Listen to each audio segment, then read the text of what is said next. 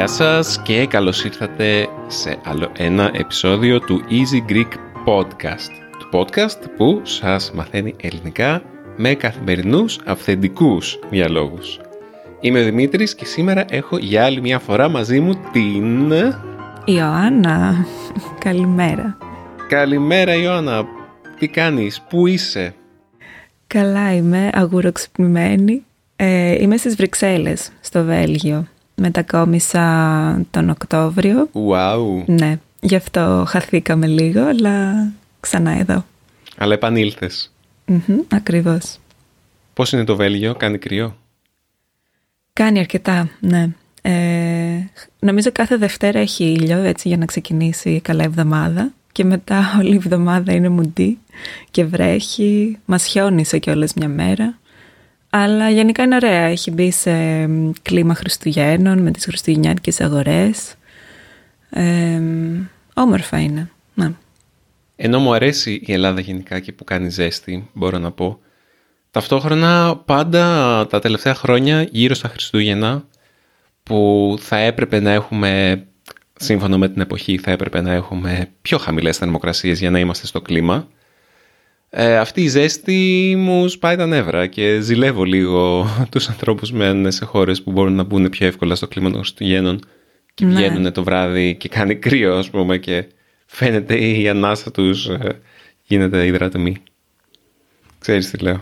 Ναι, μάλλον είναι η Αθήνα έτσι, όχι η Ελλάδα, γιατί στη δράμα που παρεπιπτόντως έχει τώρα και την Ονειρούπολη να πάτε, είναι μια χριστουγεννιάτικη αγορά, διαφήμιση του τόπου μου. Ε, ναι, εκεί πέρα λοιπόν έχει αρκετό κρύο. Θυμάμαι μια φορά είχα δει μείον 10. Wow, ναι. Αλλά Γι' γενικά αυτό- ναι, είναι κάπου στο 0 το βράδυ.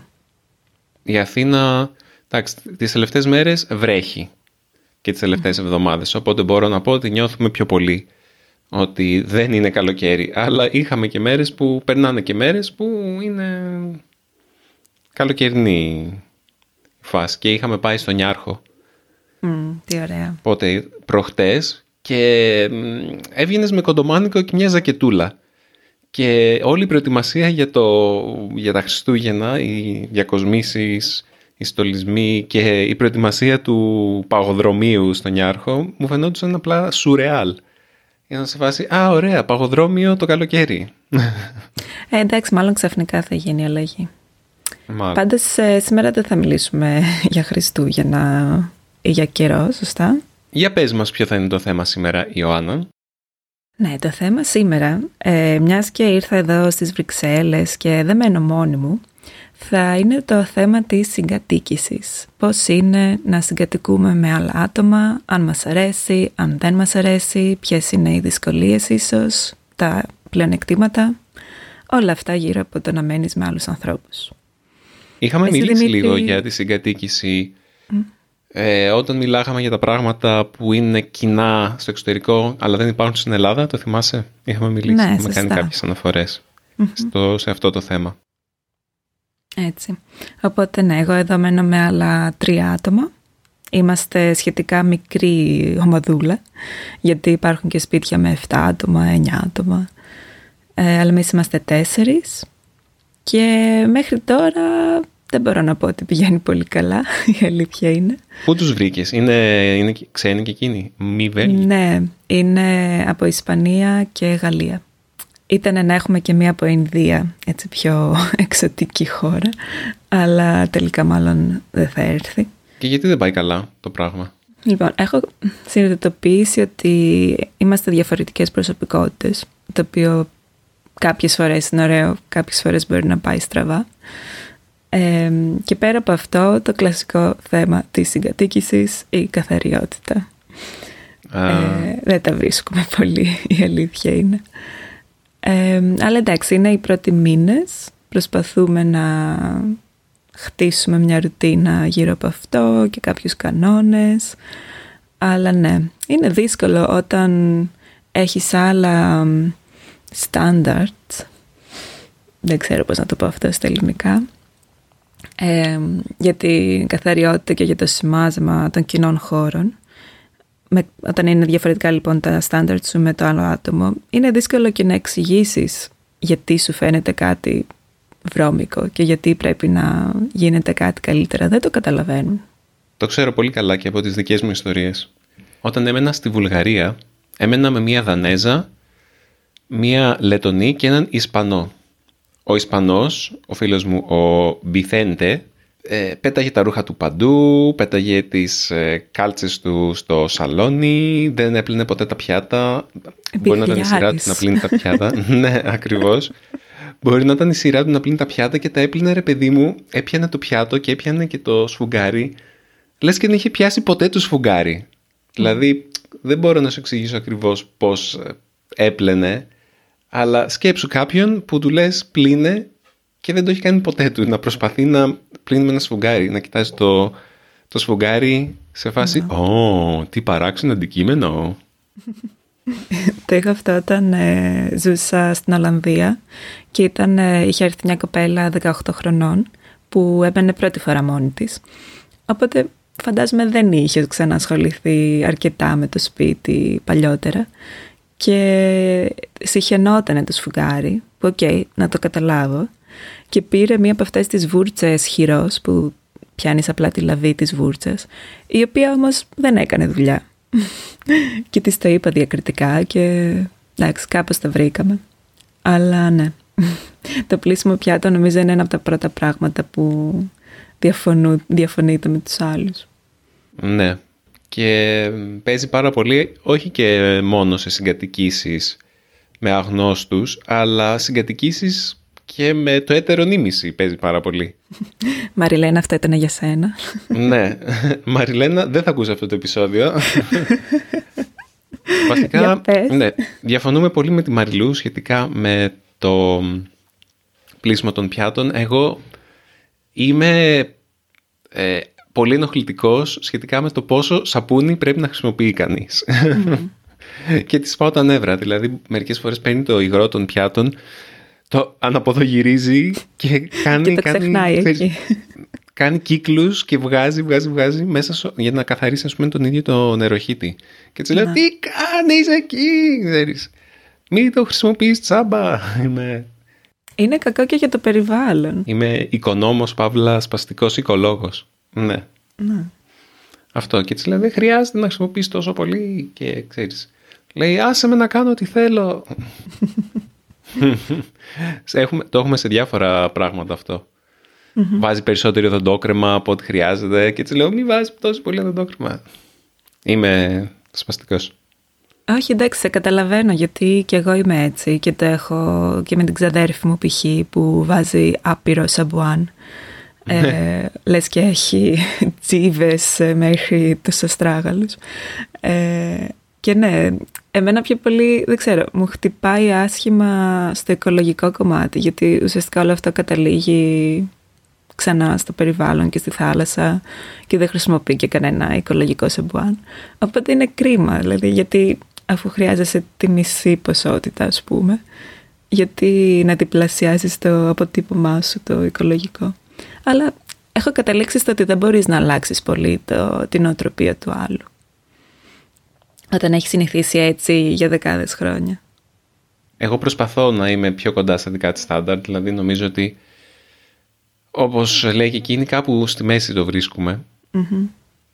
Αλλιώς δεν μπορείς να ζήσεις, είναι αλήθεια. Άμα ο ένας ε, έχει ψυχαναγκασμό εντός εισαγωγικών με κάποια πράγματα ε, τώρα μιλάω για την αντίθετη περίπτωση. Δηλαδή η Μαριλούς σε κάποια πράγματα δεν έχει ψυχαναγκασμό όπως αυτό με, τα, με την κατανάλωση ε, υγρών τύπου σαπούνι και οδοντόκρεμες, αλλά σε άλλα πράγματα είναι πολύ τακτική, πολύ προσεκτική και εγώ είμαι χήμα τελείως, δεν με νοιάζει.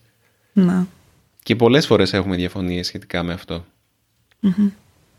αλλά αυτό δεν ξέρω. Προσπαθώ, δηλαδή προσπαθώ από τη μεριά μου να είμαι πιο τακτικός όσον αφορά τα ρούχα ή όσον αφορά το μπάγκο της κουζίνας όταν π.χ. φτιάχνω πρωινό και τελειώνω το πρωινό μου που είναι συνήθως κεφίρ με δημητριακά, σταφίδες, ε, ξύλους καρπούς.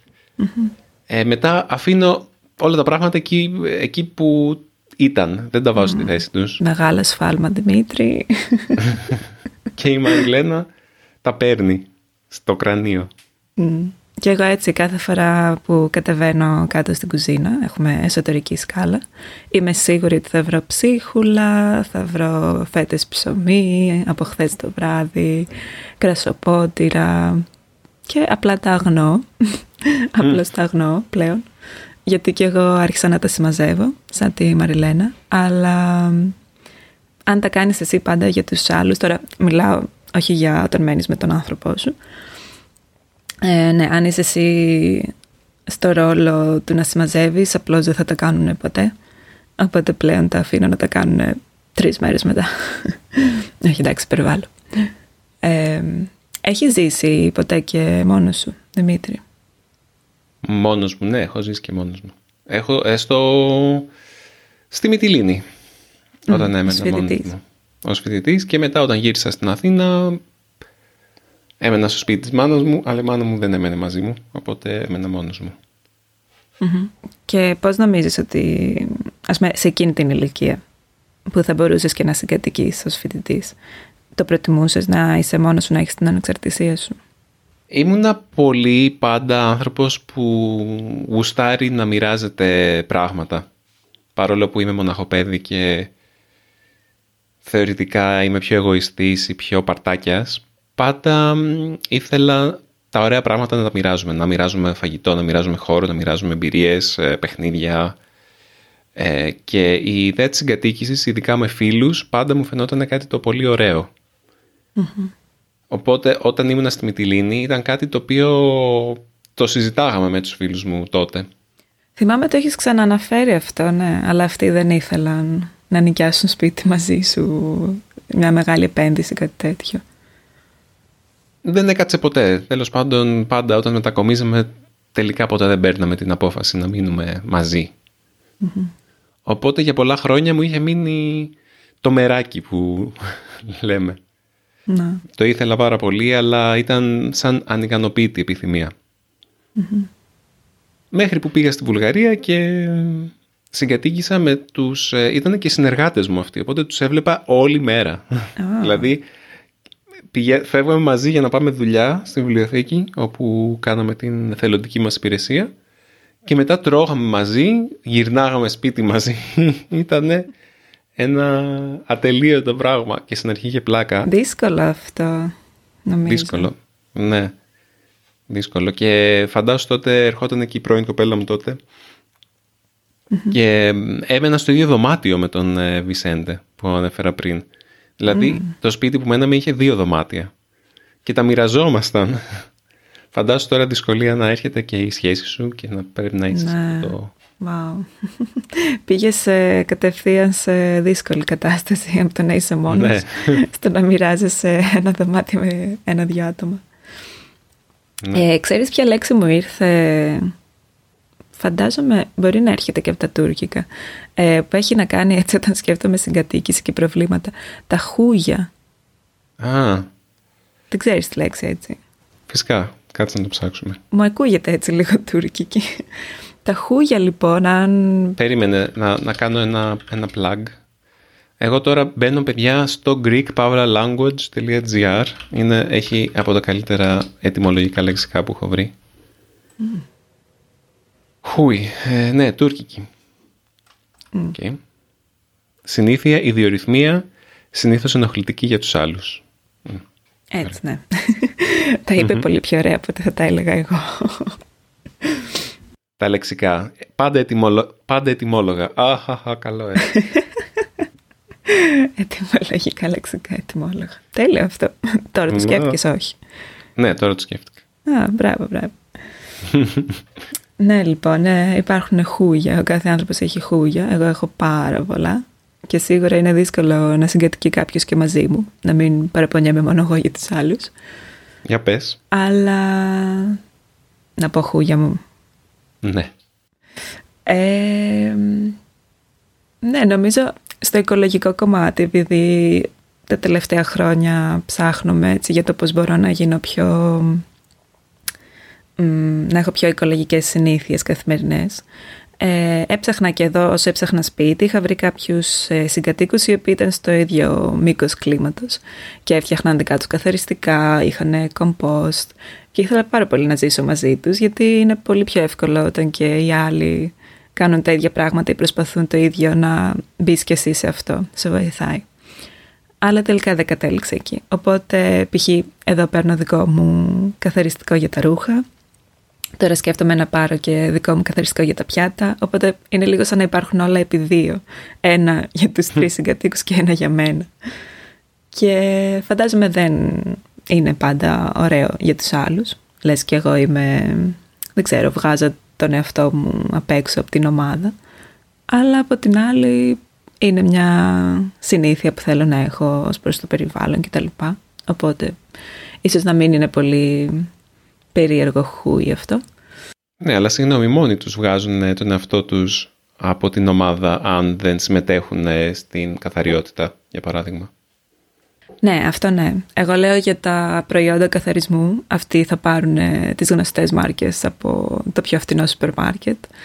Ε, και εγώ θα πάρω κάτι πιο οικολογικό.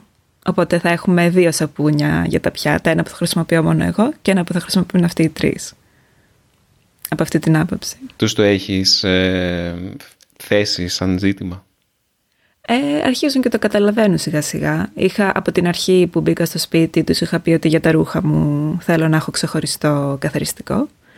Ε, και τώρα αρχίζω να το επεκτείνω. Αλλά ναι, πολλές φορές ας με πετάνε τα βάζα και εγώ τα παίρνω και τα καθαρίζω για να βάζω μέσα ρύζια, φακές και τέτοια. Οπότε το έχουν καταλάβει νομίζω ότι σκέφτομαι διαφορετικά.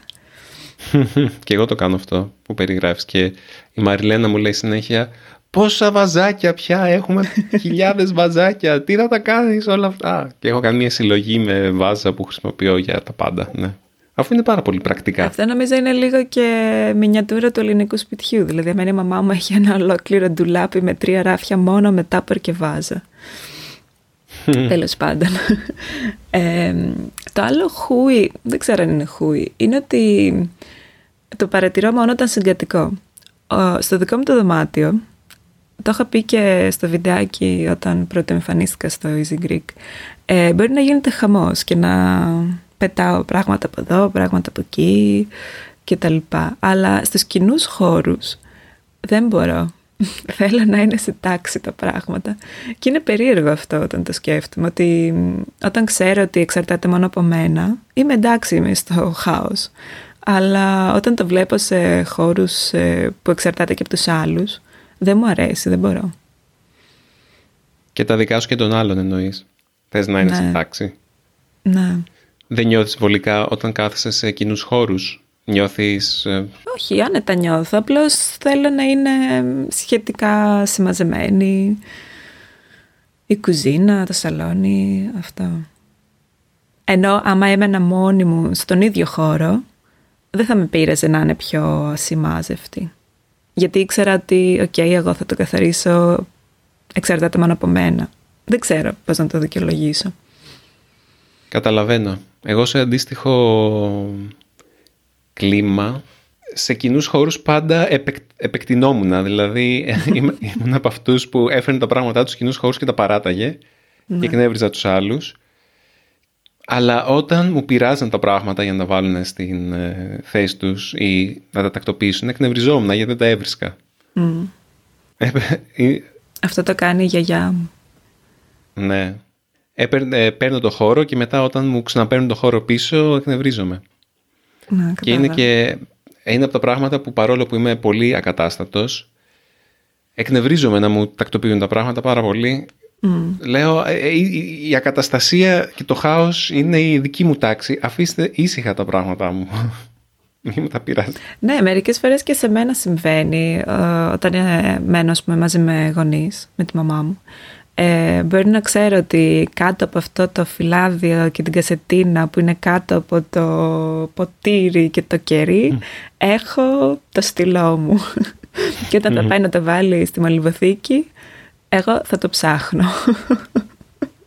Ενώ είναι στη θέση που ανήκει ας πούμε. Ναι είναι και αυτό ενδιαφέρον. Με τη μαγειρική πώς θα πάτε; Εγώ θυμήθηκα τώρα μία ιστορία όταν πρώτο συγκατοίκησα με τα παιδιά αυτά στη Βουλγαρία, τα τρία. Επειδή ήμουν τόσο ενθουσιασμένος που είχα για πρώτη φορά στη ζωή μου συγκατοίκους, το είχα πάρει πάνω μου και τους μαγείρευα κάθε βράδυ. Τέλειο για αυτούς. Ναι, αλλά αυτοί βαρεθήκανε γρήγορα και μάλλον δεν τους άρεσε πολύ η μαχηρική μου γιατί ήταν πιο mm. vegetarian, vegan φάση. Και γρήγορα περάσαν κάποιες μέρες και μου είπανε «Αμάν πια, άφησέ μας να μαγειρέψουμε αυτά που μας αρέσουν». Wow. Δεν πειράζει. Okay. Νόμιζα θα εξελιχθεί στο ότι θα σε εκμεταλλευτούν. Όχι, όχι. Και εκεί είχα στενοχωρηθεί, γιατί ήμουν σε φάση «Μα συγκατοικούμε, πρέπει να τρώμε μαζί, είμαστε μια, μια ομάδα, μια παρέα». Να. Όχι, εγώ σε αυτό συνήθως και για τα ψώνια που κάποιοι τα κάνουν όλοι μαζί και για τη μαγειρική, συνήθως είμαι ανεξάρτητη, γιατί έχω, έχω κάποια χούγια βασικά με τη διατροφή. Ορίστε. Α, για πες και γι' αυτό. Ε, προσπαθώ να είναι πάλι στο ίδιο μήκος κλίματος είναι. Προσπαθώ να είναι από πηγές που ξέρω, π.χ. το κρέας που θα πάρω, να είναι από μικρή φάρμα. Ε, ή προσπαθώ όσο μπορώ να είναι καλή ποιότητα αυτό που παίρνω και τρώω πολύ αυτά τα, τις βρώμες, τα γκοτζιμπέρι και όλα αυτά τα υγιεινά. ναι. Τρως τις βρώμες. ναι, κοινό, φαγόπυρα, όλα αυτά που ανακάλυψα τώρα τελευταία και ναι, δεν, δεν πίνω ποτέ γνωστές μάρκες αναψυκτικών, πίτσες, καλά πίτσες τρώω. αλλά ό,τι έχει να κάνει με καπιταλιστικές μάρκες προσπαθώ να τα αποφεύγω. Οπότε ναι, δεν είναι δύσκολο να ταιριάξω. Ευχαριστώ.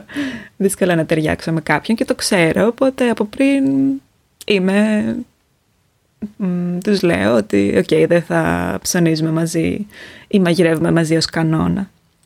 Αλλά η αλήθεια είναι ότι το καλό εδώ με τα παιδιά στις Βρυξέλλες, ε, κυρίως με τους Γάλλους, είναι ότι τους αρέσει πάρα πολύ να μοιράζονται το φαγητό τους και το ποτό τους, γιατί πίνουν πάρα πολύ κρασί, ως Γάλλοι που είναι. Πόσο πιο στερεοτυπικό. Ναι, ναι, είναι πάρα πολύ ε, ε, βάζουν τικ σε όλα τα στερεότυπα των Γάλλων. Α, ναι, φοράνε και μπερέδε και. ναι. ναι. Ο ένας φοράει και μπερέ. Και πρέπει οπωσδήποτε να βγει το πρώτο πράγμα που κάνει να πάει να πάρει μπαγκέτα first thing in the morning. Ε, κοίτα, τις προάλλε ναι, πήραν 4-5 μπαγκέτες και ήταν μάλιστα οι συγκεκριμένες μπαγκέτες ε, ενός ε, είδους διαφορετικό από άλλες μπαγκέτες. Ε, ναι, μαθαίνω διάφορα, μαθαίνω πώς να πίνω κρασί σωστά και τα λοιπά και τα λοιπά. Άλλο ένα στερεότυπο είναι ότι οι Γάλλοι γενικά δεν το έχουν πολύ με την καθαριότητα και εκεί είναι δηλαδή... Ναι, και αυτό το, κάνουν τικ. Οπότε ναι, τα, τα τσεκάρουν αρκετά τα κουτάκια. Αλλά το καλό είναι ότι ναι, μαγειρεύουν ωραία, νόστιμα φαγητά και συνήθως και παραδοσιακές συνταγές από την οικογένειά τους και δεν έχουν πρόβλημα να τις μοιραστούν. Δηλαδή, π.χ. πρόσφατα ο ένας έκανε ένα κέικ με σοκολάτα και αχλάδια και αυτός μπορεί να έφαγε ένα-δυο κομμάτια και τα υπόλοιπα δέκα τα φάγαμε εμείς. Ωραίο είναι ναι. αυτό. Ναι, ναι, ναι. Τώρα μου θύμισες μια φορά που είχα μείνει σε ένα σπίτι όταν έκανα couchsurfing. Είχα μείνει στο Βερολίνο σε, μια, σε ένα κοινόβιο, όχι κοινόβιο, ναι, μια συγκατοίκηση τέλος πάντων. Και είχαν φτιάξει ένα κέικ εκεί πέρα με ό,τι βρήκανε στο ψυγείο, ό,τι είχαν. Μήλα, σοκολάτα, δεν ξέρω τι. Και είχαν κάνει ένα κέικ όπου ήταν κάπως η σοκολάτα ακόμα μέσα τραγανή. Δεν ξέρω πώς το κάνανε αυτό. Και το μήλο ήταν μαλακό. Και ήταν τέλειο. Μου το θύμισε τώρα, είπες και η καχλάδι. Αν ακούν αυτό, αυτό, το επεισόδιο άτομα που μόλις έχουν φάει μεσημεριανό και θέλουν έτσι κάτι γλυκό, νομίζω είμαστε η καλύτερη διαφήμιση για να πάνε στο ψυγείο τους ή στο κατάστημα και να αγοράσουν σοκολάτες. Μπράβο, τα παίρνουμε από όλους τους φούρνους και όλα τα... Ναι. Είναι sponsored, sponsored από όλα τα ζαχαροπλαστεία του κόσμου. Έτσι. Φτάνουμε κοντά στο τέλος. Ήθελα να σου πω κάτι πρώτα, να το πω σε σένα και στους ε, ε, ακροατές μας. Παρατήρησα ότι, ότι είπες δύο φορές μήκος κλίματος αντί για ναι. μήκος κύματος και μου έκανε εντύπωση. Σωστά. Μάλλον το λέω λάθος. Είναι μήκος κύματος. Είναι, είναι το, το ήξερες ως μήκος κλίματος ή απλά μπερδεύτηκες; Μάλλον όχι. Και είναι από αυτά τα σαρδάμ που κάνω επειδή μένω πολλά, πολύ καιρό στο εξωτερικό και ξεχνάω τα ελληνικά μου. Α, οκ. Ναι. Και Ενδιαφέρον. οι γονείς μου με κοροϊδεύουν. Μήκος κύματος, λοιπόν. Είναι το. Πώς είναι στα αγγλικά; Wavelength.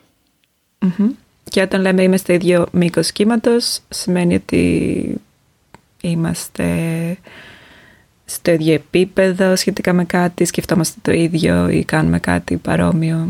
Συμφωνούμε. Συμφωνούμε, ναι. Ότι δεν υπάρχει διαφωνία. Άρα το, το μήκος κλίματος θα είναι ότι συμφωνούμε σε κλιματικά ζητήματα. Μπράβο, αυτό μου αρέσει. Είμαστε στο ίδιο λοιπόν. μήκος κλίματος. Ωραία. Πέρασε πολύ γρήγορα πάλι ο χρόνος. Μην ξεχνάτε ότι ε, μπορείτε να μας στείλετε μηνύματα στο podcast παπάκι easypavlagreek.org και στο easygreek.fm σχόλια. Χαίρομαστε πάρα πολύ να μαθαίνουμε τα νέα σας και να διαβάζουμε τις παρατηρήσεις σας, τις διορθώσεις σας, τις απορίες σας, τα σχόλια σας, τα πάντα. Να έχουμε μια επαφή μαζί σας. Στείλτε μας και θα σας απαντήσουμε. Αυτά. Σας χαιρετώ. Σας χαιρετώ και εγώ. Να δίνεστε ζεστά, να περνάτε όμορφα και τα ξαναλέμε στο επόμενο επεισόδιο. Τα λέμε. Γεια σας.